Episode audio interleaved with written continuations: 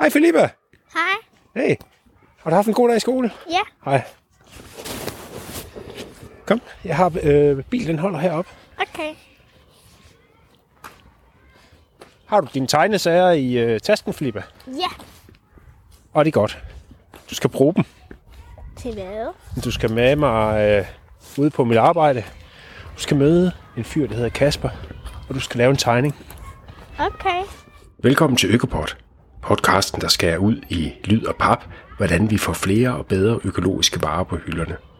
Podcasten er produceret af mig, Peter Norholm Andersen og Økologisk Landsforening. Den er et led i projektet Økologi, fælles om et bæredygtigt fødevaresystem, der er støttet af Fonden for Økologisk Landbrug. Du lytter til den sidste af 3 episoder om at få saften og kraften fra vores madaffald ud på økologernes marker. Jamen, vi skal møde Kasper. Mm-hmm. Han ved en hel masse om madaffald. Mm-hmm. Og han sidder i noget, der hedder Innovationscenter for Økologisk Landbrug. Ja. På vej til centret fortæller Filippa, at de har talt om et vigtigt emne i 3. klassefaget natur og teknik. I fremtiden skal vi genanvende vores affald meget mere. Ja, kom ind. Hej. Hej Kasper. Goddag. Velkommen til. Det er Filippa her. Hej Filippa. Hej. Jeg hedder Kasper Larsen. Ja. Og jeg arbejder her ved Innovationscenter for Økologisk Landbrug. Hvad er Innovationscenter? Innovationscenter, ja, det er et godt spørgsmål.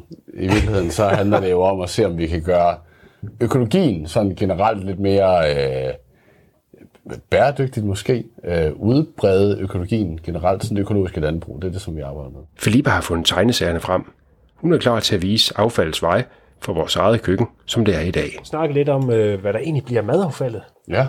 Og nu bor vi i Aarhus Kommune i dag. Og der sker der det, vi kommer derned sammen med det øvrige affald ned i en plastikpose. Det kan være, at du vil tegne det, Filippa, hvad der egentlig sker. Jeg husker, vi stod derhjemme i køkkenvasken og skrællede kartofler. Ja. Så bliver du hentet af en skrællebil, så bliver det kørt formentlig over til Lisbjergværket, som vi kan se derovre i horisonten. Ja. Ja, det gør det. Og så bliver det forbrændt. Så hvis nu tager de økologiske briller på, hvad er problemet ved, at det bliver brændt? Ja, altså problemet er som udgangspunkt, at det der med at brænde ting, det skal gerne være den sidste udvej. Vi skal kunne genanvende det på en bedre måde. Og der findes bedre måder. Og det er derfor, at der nu bliver lavet regler om, at man også her i Aarhus Kommune fra næste år skal til at indsamle madaffald separat.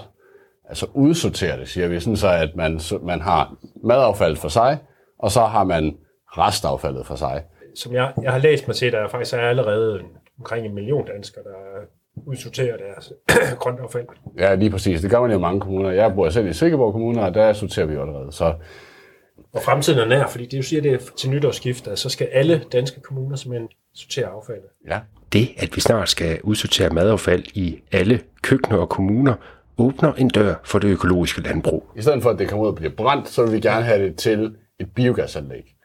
I biogasanlægget først kommer et madaffald til sådan et forbehandlingsanlæg, hvor pladsen bliver sorteret fra, og så forestiller sådan en grå risengrød.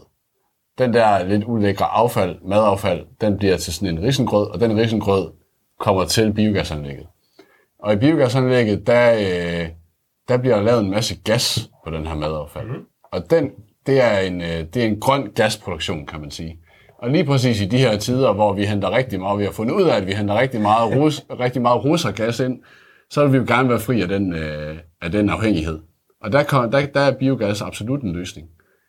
Og man kan sige, at restproduktet fra den gasproduktion, det er en gødning. Og den kan simpelthen bruges i den økologiske fødevareproduktion, så vi kan lave nye, lækre fødevarer. Nu siger Kasper, så vi faktisk ikke kan forbrænde, Filippa. Så det her, det er jo virkeligheden, som den er nu, som du har tegnet, ikke?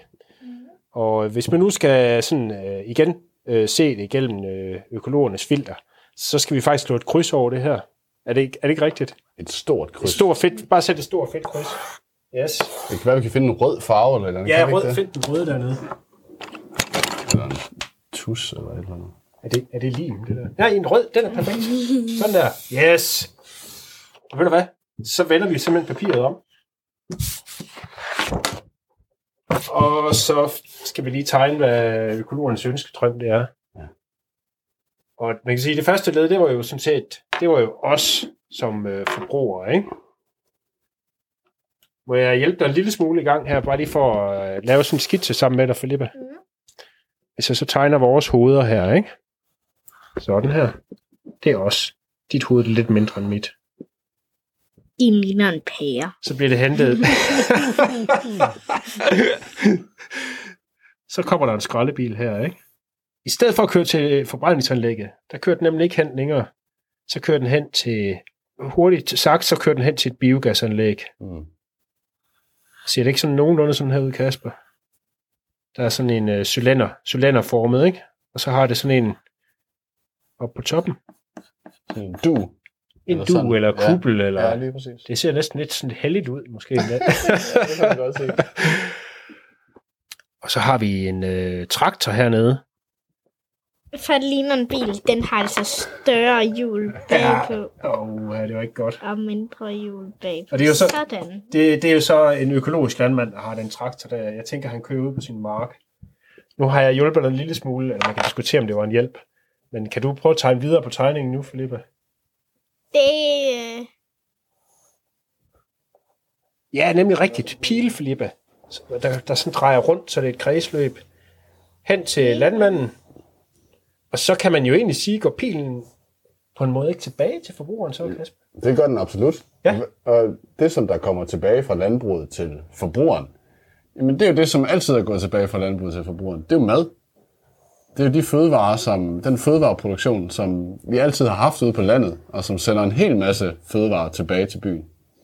Og i virkeligheden så den der returvej, som vi har lavet nu, den der over biogasanlægget og skraldebilen og sådan noget der, det er den del af loopet, den del af det cirkulære, som vi mangler i økologien, som vi synes er enormt interessant at få gjort noget ved. Hele tanken om genbrug og kredsløb er ligefrem et af økologiens 4 grundprincipper.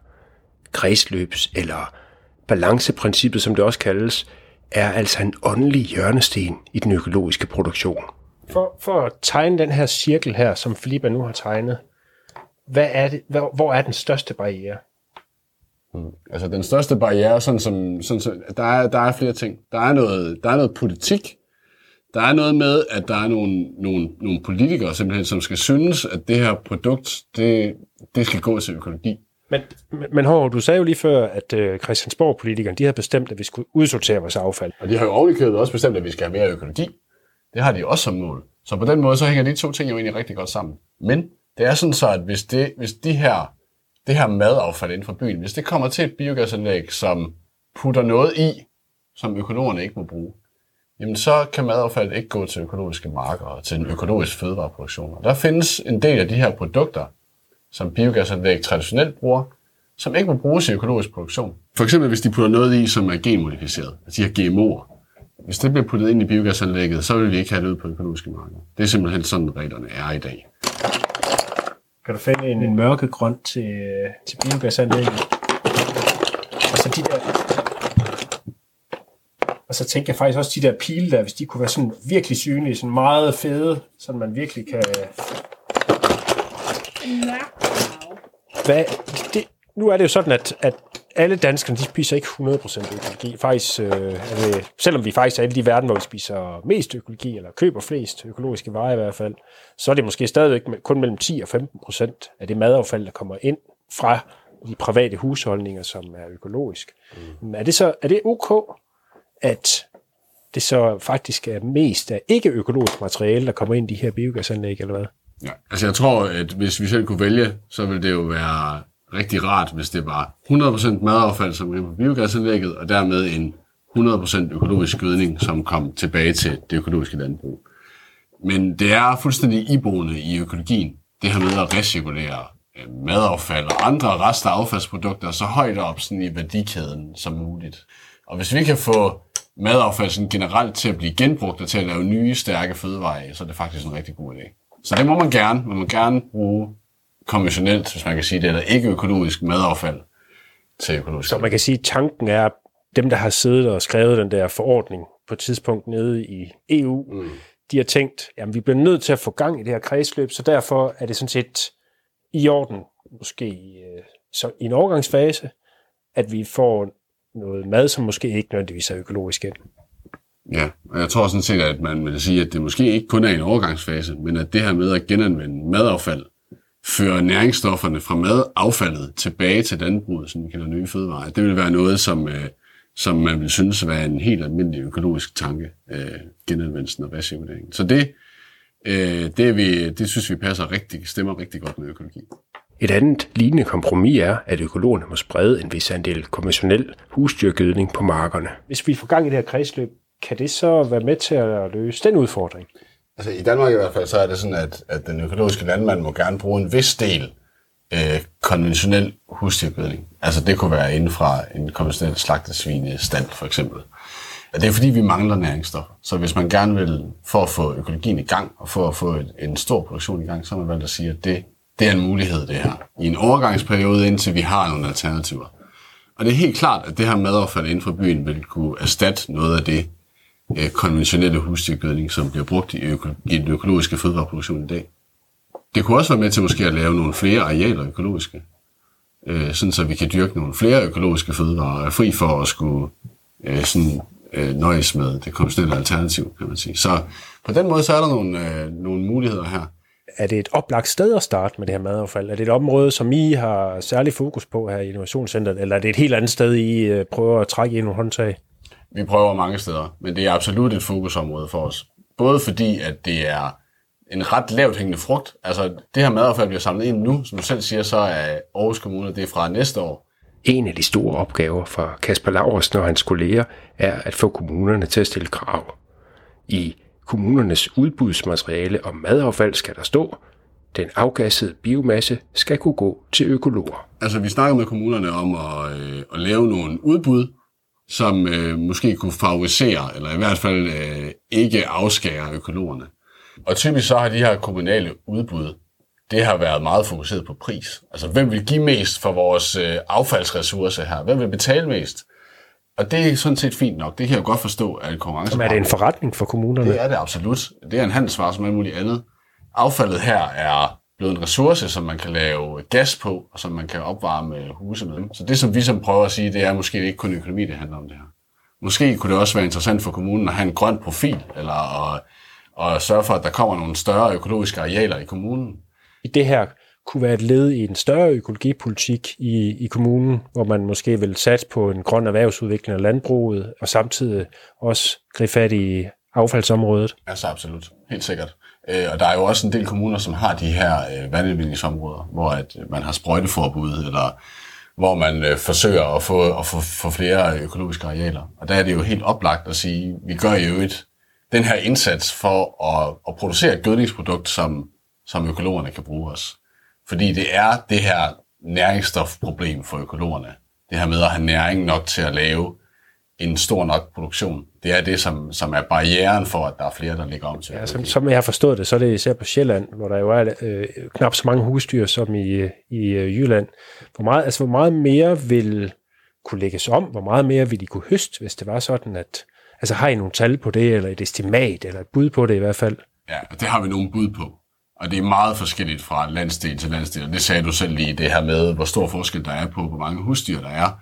Før snakken med Kasper Larsen har jeg talt med en økologisk landmand på Sjælland. Han er netop gået i gang med at bruge afgasset biomasse, og det er han allerede stor fan af at bruge. Og det han siger, det er, at han kan faktisk dyrke nogle højværdige afgrøder ved at bruge den her afgassede biomasse. Og hvis du lige skulle oversætte, hvad betyder det? Altså, hvad er en højværdig afgrøde? En højværdig afgrøde, det er jo en afgrøde, som har en høj værdi. Det giver sig selv, kan man sige. Det kunne for eksempel være raps, som kan bruges til at lave rapsolie. Der er flere penge i raps, eller hvad? Ja, absolut. Ja. Og raps har et større behov for gødning, end mange andre afgrøder har. Jo mere gødning den får, jo større et produkt, jo bedre et produkt får vi sådan set.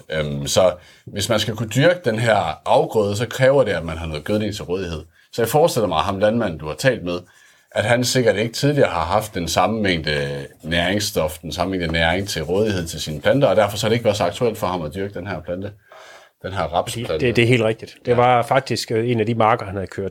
Den afgassede biomasse ud på var faktisk en rapsmark. En anden barriere for at få gang i kredsløbet er at få staten til at give tilskud til at opføre nye biogasanlæg. Sådan set en af de ting, som er allervigtigst, specielt i den der østdanske kontekst, det er, at vi mangler biogasanlæg.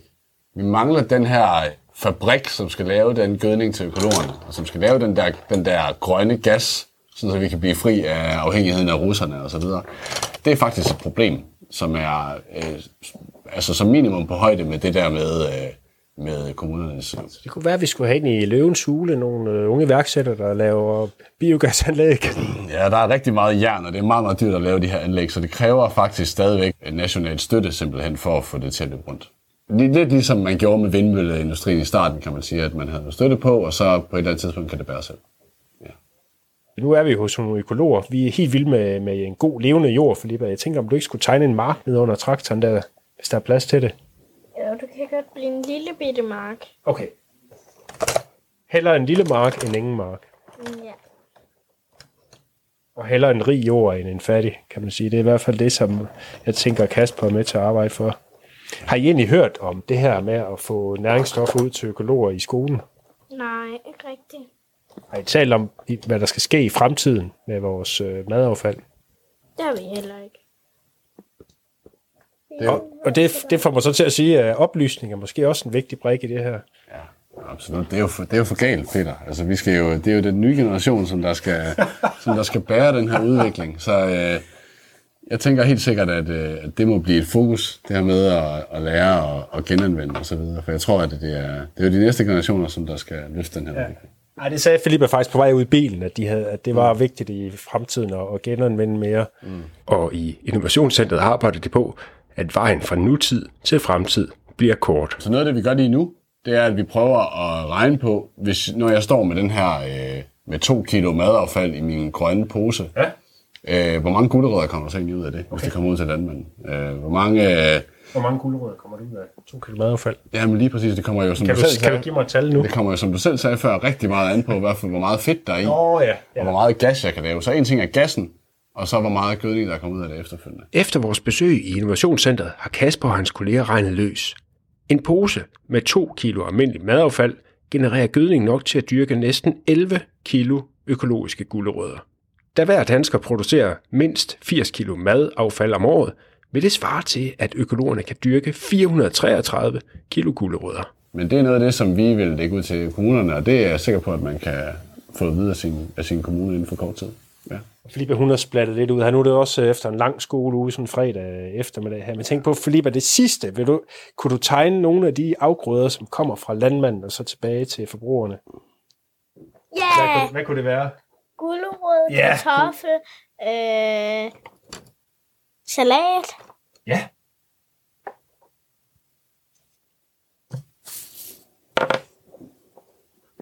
Hvor lang tid har du arbejdet for at få recirkulerende hjul i gang?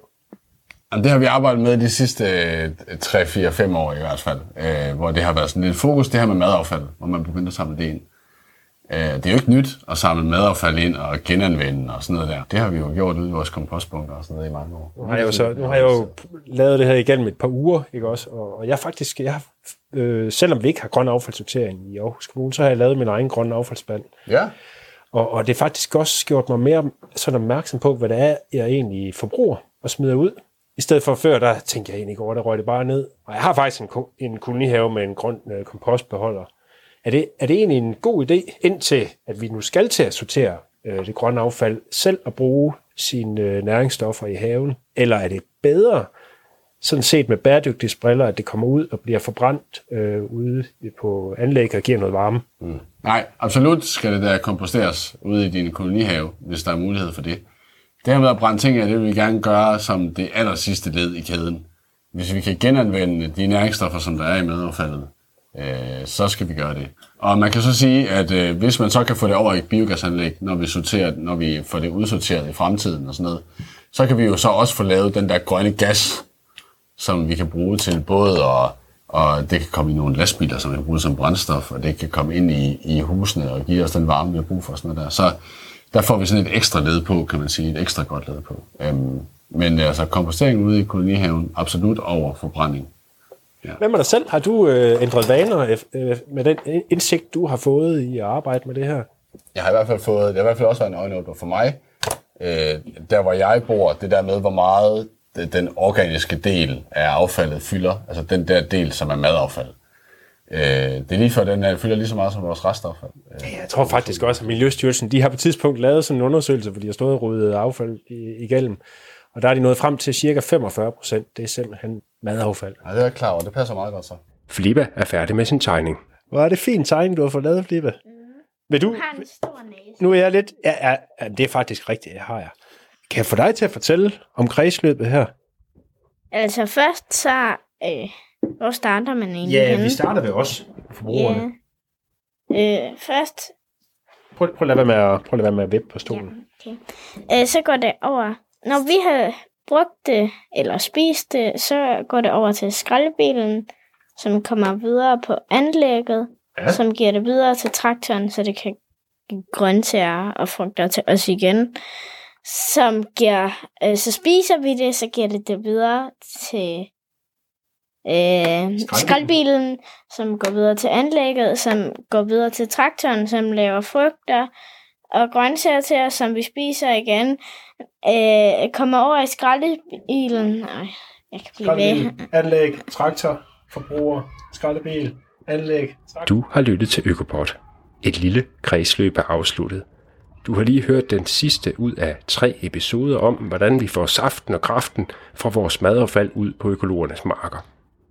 På www.økologi.dk/podcast kan du høre de 2 første episoder, ligesom du er hjertens velkommen til at abonnere på ØKOPOD og lytte med på kommende lyd om mere og bedre økologi, som jeg glæder mig til at lave til dig.